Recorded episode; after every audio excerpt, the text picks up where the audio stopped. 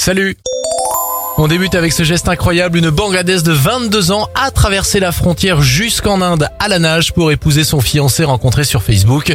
Après une heure de périple, elle a pu retrouver son amoureux et se marier. Bonne nouvelle, selon des chercheurs américains de Californie, les sports d'équipe seraient très bons pour vos enfants. En effet, les sports collectifs seraient excellents pour leur santé mentale, leur bien-être physique et lutteraient contre les risques de dépression et d'anxiété.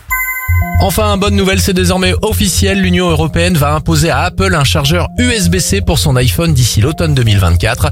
On aura donc un seul chargeur, qu'on soit chez Apple ou avec un smartphone Android.